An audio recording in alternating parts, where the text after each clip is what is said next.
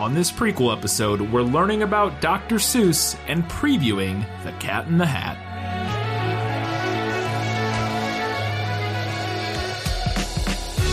Well, welcome back to This Film is Lit prequel edition.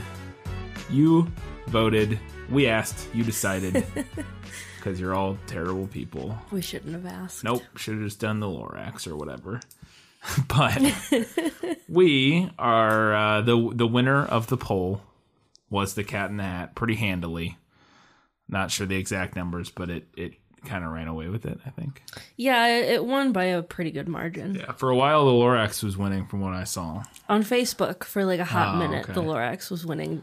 Cat in the Hat was always winning on Twitter On because Twitter. Twitter's a cesspool. Yeah, you're we all love you guys, people.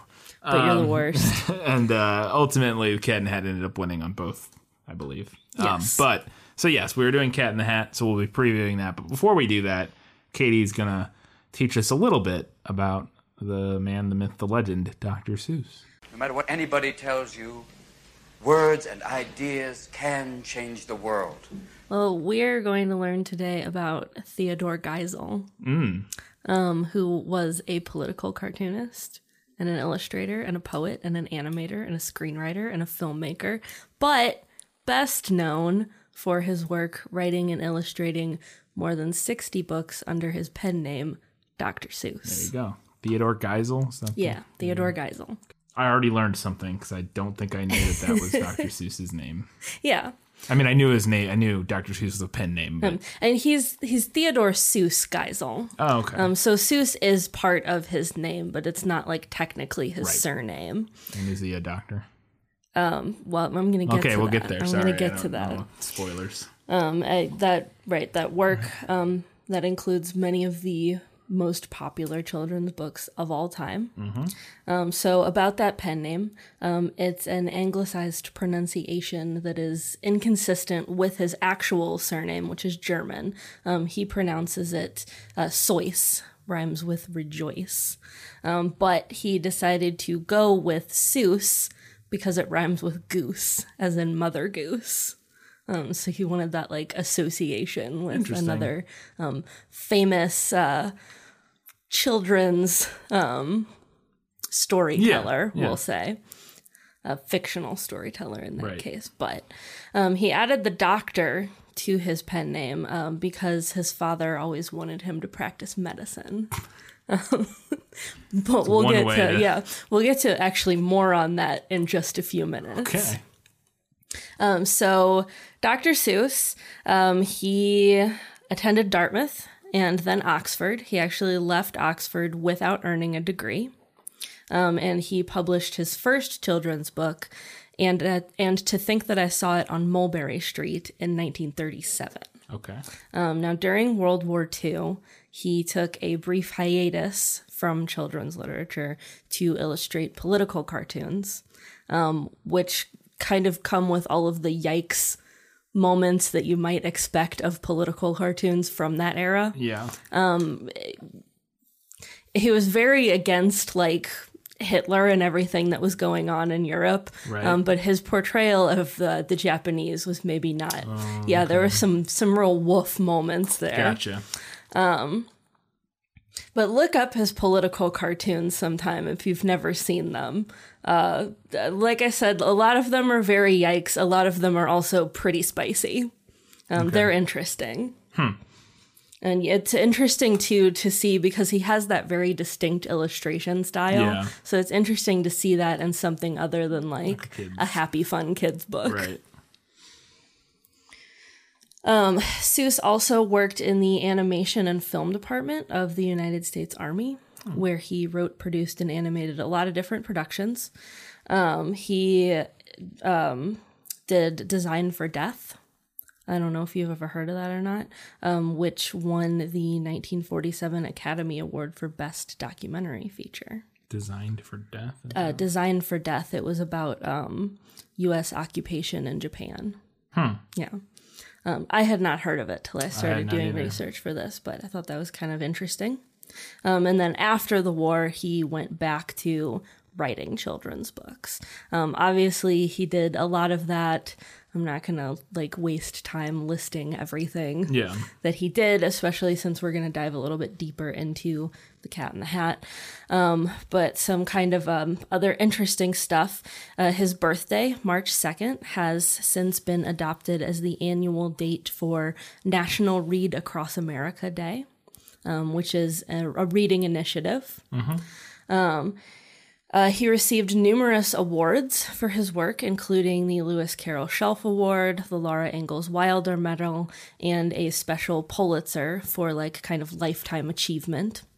Um, but he won neither the Caldecott nor the Newbery Medal, which those are the two we've mentioned them before on here. Those are the two like big children's Yeah. literature awards. So he didn't get either of those, which is interesting.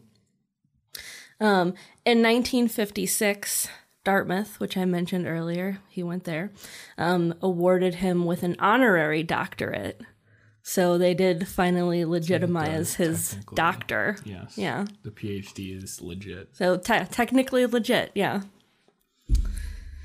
Um, so one thing that I kind of hemmed and hawed about getting into when I was making up my notes was whether I wanted to get into his political leanings, oh. which are deeply fascinating. Okay. Um, and I ultimately decided not to dive into that this time Okay. because I think it could be its own segment. Yeah.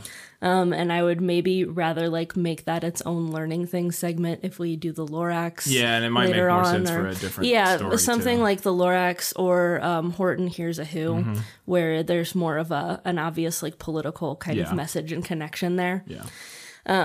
But I do want to leave us with one other interesting fact here. Um, he actually made a point of not beginning to write his stories with a moral in mind. Um, he famously quoted as saying, Kids can see a moral coming a mile off, which I think is true. Um, I would agree with him on that. Um, it- not that he was against writing about issues, he definitely did. Um, but he kind of made a point to not like start off with like, okay, I'm gonna write about Right. like I'm gonna write for this message. Yeah. He just would kind of get in theirs Yeah. a little more Yeah. naturally or try to. Interesting. All right, so those are my Dr. Seuss facts. Cool. Kind of a brief overview. Yeah, very brief. um, but like I said, I I would rather I think deep dive into the political stuff in another segment All right. at some point. Well, we can look forward to that eventually when we do the Lorax or one of the other stories. Probably it wouldn't make a lot of sense for when we do yeah, I think Grinch, it would. but Yeah, I think it would make a lot of sense for the Lorax. there you go. So look forward to that uh, one day down the road. but now let's preview The Cat in the Hat, the book. Somewhere over the horizon, in a place unlike any other, Mrs. Kwan. I'll be back in a couple of hours. Conrad and Sally Walden were inside listening to a few rules from their mother. No video games, no fighting, no answering the phone, city morgue, and absolutely no one sets foot in the living room or else. But today, while she's away, someone special will show them how to play. Who are you? Who? Me? Why, I'm the cat in the hat. All right, so The Cat in the Hat, um, first published in 1957. Um, three years then after its debut, the book had already sold over a million copies. Um, in 2001, Publishers Weekly listed the book at number nine on its list of best selling children's books of all time. Um, so it was kind of like an immediate runaway success. Yeah. So, Dr. Seuss actually created this book in response to a debate that was happening in the US at that time about literacy in early childhood and whether or not um, traditional. Um, we can have this debate again. Is it primers or primers? I don't, Don't know. even know. I I mean, I always used to say primers, but I, I feel like I've heard primers, but I've I've heard both. I'm not sure which is correct, or maybe both are. I don't Maybe know. Maybe both are. I don't know. I feel like that's probably a British American thing. Maybe. Yeah, but I don't actually think. Well, yeah, because it does sound very much like a British versus American thing, but I don't know if it is or not. Mm-hmm. Yeah. But All right. Well, I'm gonna say um, primers because I feel kind of like an ass saying primers because Right. it does sound very British. So I'm going to say primers. I apologize if that is incorrect. Um, so there was a debate at the time about whether or not those traditional primers were effective. Um, we're talking about the Dick and Jane look, Jane look, see Dick run kind of books. Yeah. So uh, Dr. Seuss was asked to write a more entertaining primer um, by William Spalding, who was then the director of the educational division at Houghton Mifflin, which is a big publishing house. Um, now, he's given a couple varying accounts of how he created the Cat in the Hat, um, but the version most often told was that he was so frustrated with the word list that he was given um, that he decided to just scan through it and create a story centered around the first two words he found that rhymed, which ended up being cat and hat. Um, and thus, the cat in the hat was born. There you go. Um, he's also variously stated that the book took between 9 and 18 months to create. Could have been a pretty quick study, could have taken a little bit longer. Um, simple things, I think, are often pretty difficult to create. So who knows? I guess it doesn't really matter. Just real quick, I looked it up. So it seems like the short eye tends to be used in American English, referring to an introductory textbook. But British English, they always pronounce like in Britain, they mm-hmm. it's unheard of to pronounce it that way, which is funny because it almost sounds like a British thing. Yeah. primer. Primer. But apparently in Britain, it's always primer.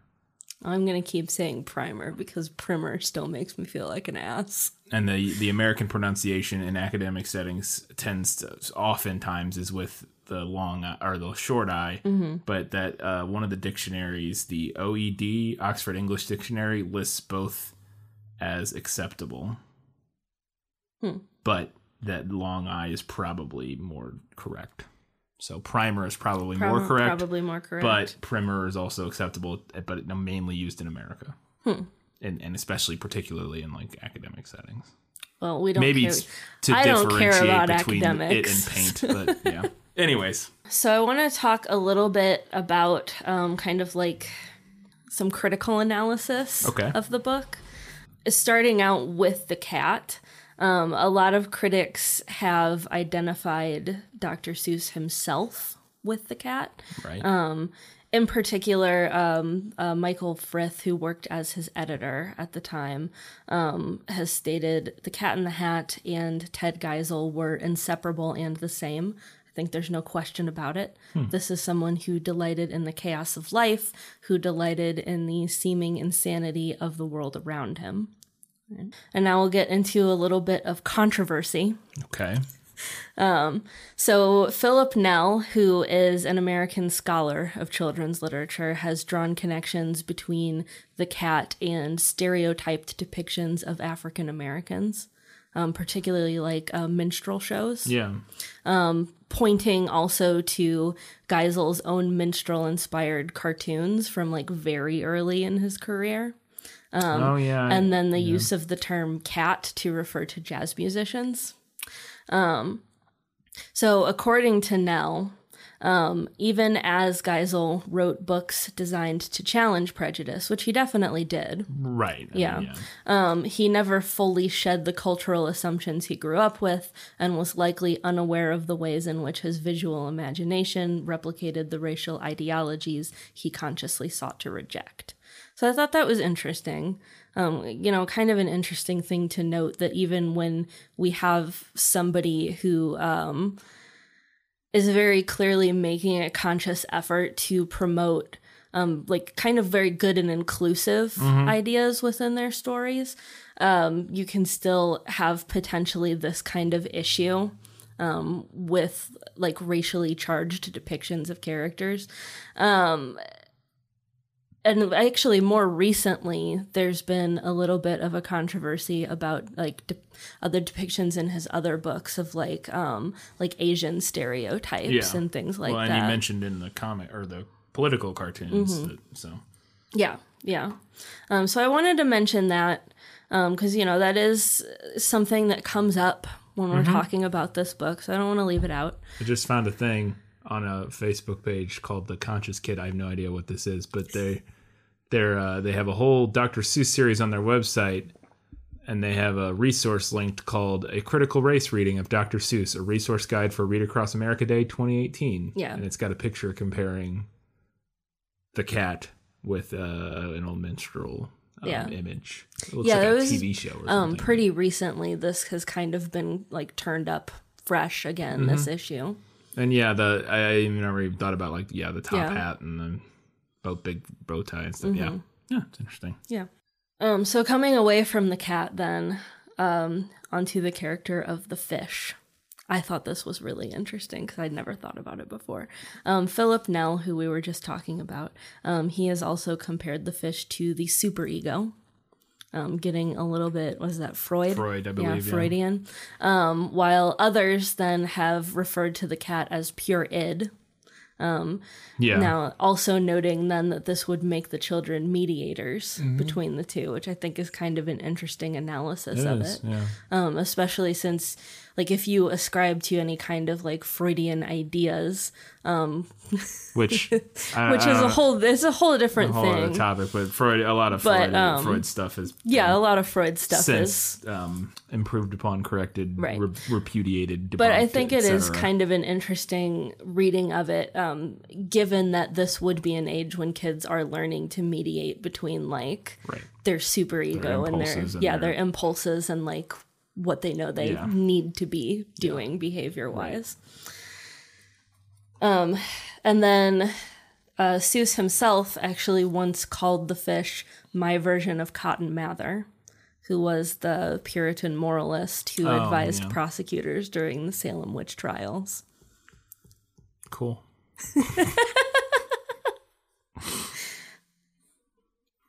All right. Advise them how. Well, like you might expect. Okay, great. Also interesting considering a fish is a symbol for Christianity. true. Yeah. It is also true. Yeah. Um, so The Cat in the Hat is the book that made Dr. Seuss famous. Um, without that book, Seuss likely would have remained a minor note in the history of children's literature. So we owe it all to the cat. Um, this book also led directly to the creation of Beginner Books, um, which is a publishing house that's centered on producing books like this specifically for early readers. Um, and what's really interesting, I think, about The Cat in the Hat is that it literally transformed the way that we teach literacy Yeah. to little kids. Um, it kind of stood for the idea that we should teach reading by phonics rather than by word recognition, which is Right. what Dick and Jane was doing, right? Yeah. That was word recognition. Um, and it also brought about the idea that language skills, um, along with other subjects, but specifically language skills, um, ought to be taught through illustrated story um, rather than through like primers and textbooks Yeah. and flashcards and things like that. Yeah. Um, so I'm, then I'm going to leave us with a quote from Dr. Seuss, um, where he said, Of The Cat in the Hat, um, it is the book I'm most proud of because it had something to do with the death of the Dick and Jane primers. Fascinating. Let's move on and discuss the Cat in the Hat film. Get ready to experience the ultimate game of cat and house. The mother of all messes. Mike Myers, You need to clean this mess up. I'll try. You don't try, you do. Yes, ma'am.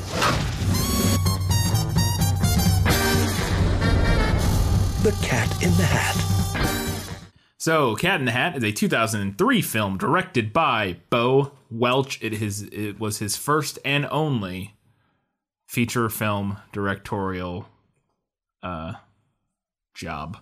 First But- and only. First and only, but he uh, is a production designer mainly. Was uh, and he's been a pro- was a production designer on all kinds of things. Uh, he did Edward Scissorhands, he did Men in Black, he did Wild Wild West, he did Thor, and most recently he was the production designer for a series of unfortunate events, the Netflix series. He also directed four episodes of that show. He has directed very few things.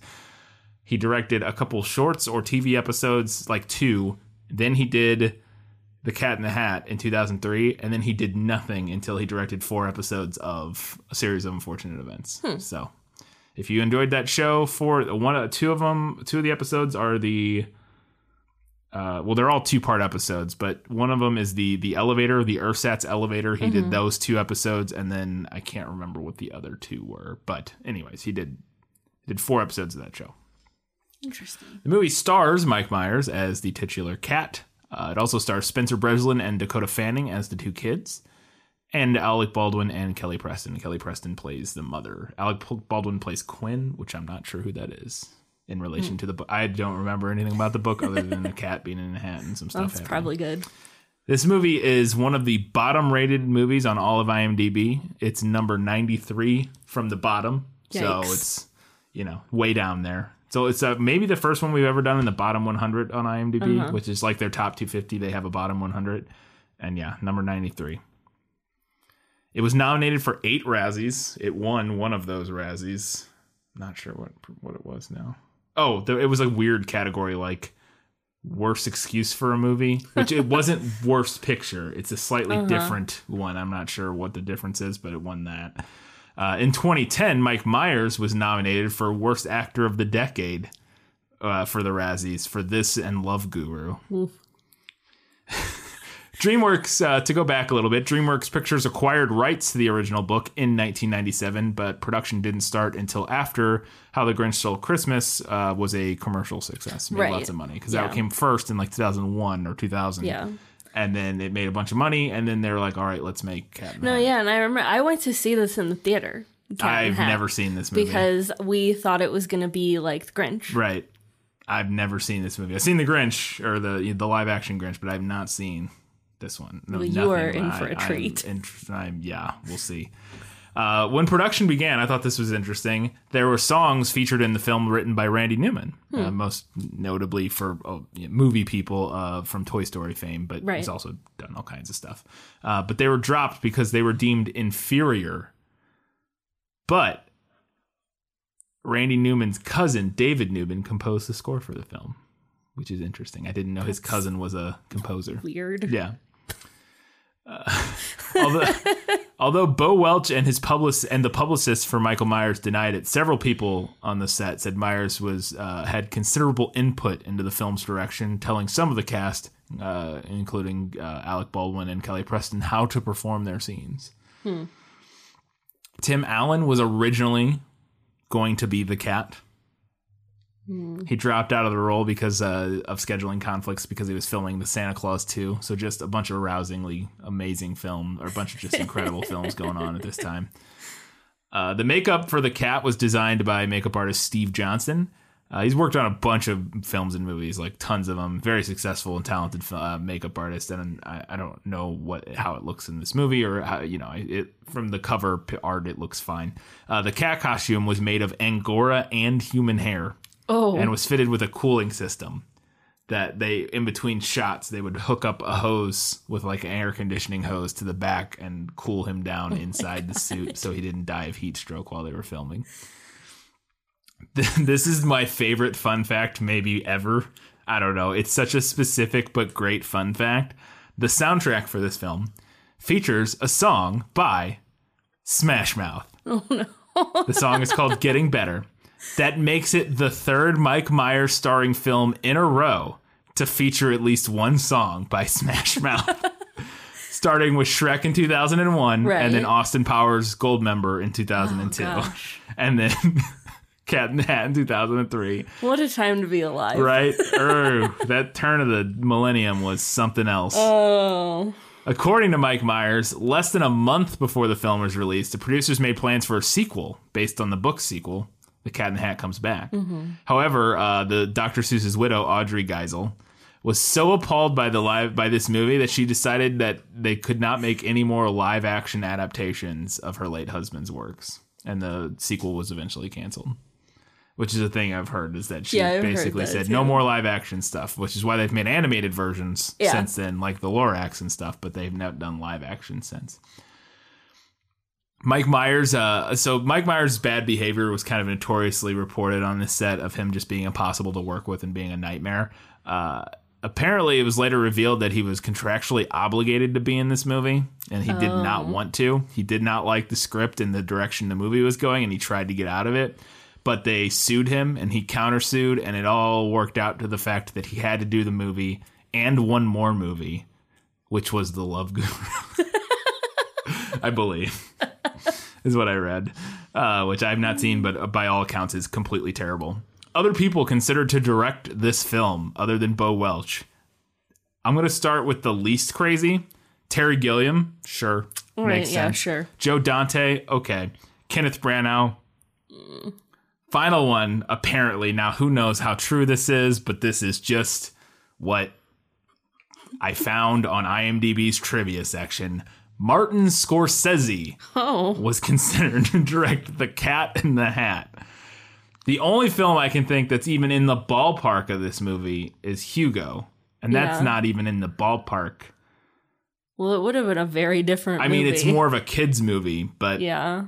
Anyways, I don't know. well, apparently this movie is while being a kids movie is also not at all a kids movie. Yeah. It's got a bunch. They said apparently so it's rated PG, but I read a, something saying that a lot of people thought it should have been rated PG thirteen There's, with how I much remember, adult humor yeah, there is being in a it. lot of adult humor in this, and like pretty, like Yeah. not just inappropriate, but also like just really crappy jokes. Yeah, yeah, that's that's the rumor that I've heard when I was doing some research. Uh, Rotten Tomatoes, the score, the film has a score of nine percent approval rating. and finally, Leonard Maltin, the uh, famed critic and reviewer, said of the film. The brightly colored adaptation of the beloved rhyming book for young children is a betrayal of everything Dr. Seuss ever stood for, injecting potty humor and adult wink wink jokes into a mixture of heavy handed slapstick and silliness. So that's were Leonard Maltin's feelings on the topic. I don't know how much he knew about Dr. Seuss and whether or not it is, in fact, a betrayal of everything he stood for, but we can get to that. we'll figure that out. But um, yeah, he was not a fan. Uh, and none of the critics that I could find uh, were fans of the film, and most people hate it. And it's been recommended to us on our bad my bad movie YouTube show quite Yeah. a few times. So it'll be interesting to watch. Those are all of the the fun facts I had about this uh, purportedly terrible film. So if you want to watch it, it is on Netflix. We found out. If you uh, you can read along, obviously it's quick to read. Uh, and it's available on Netflix, and most people tend to have Netflix these days, so that's an easy place to go watch it. Or you can go check it out at your local library and see if they have a copy of the movie. They may have, like, on principle, destroyed all physical copies they can come into contact Actually, with. um, I looked before we checked if it was streaming anywhere, and it is not at our local library. Yeah. It is not at our local university library. I feel like librarians on on principle, like they're like, I will not have this movie. I movie would have had to in a box. I would have had to I will not have this movie. through interlibrary Yeah. loan. Yep, yeah, I will not watch it on a train. Yeah. I will not watch it in the rain. yeah. So, uh, but anyways, it is on Netflix. So yeah, one week. That's what we'll be talking about. Is the Cat in the Hat. And until that time, guys, gals, not binary, and everybody else, keep watching movies Keep reading books. and keep being awesome. We'll go backwards that time. We're mixing it up, getting wild like the cat. I don't know.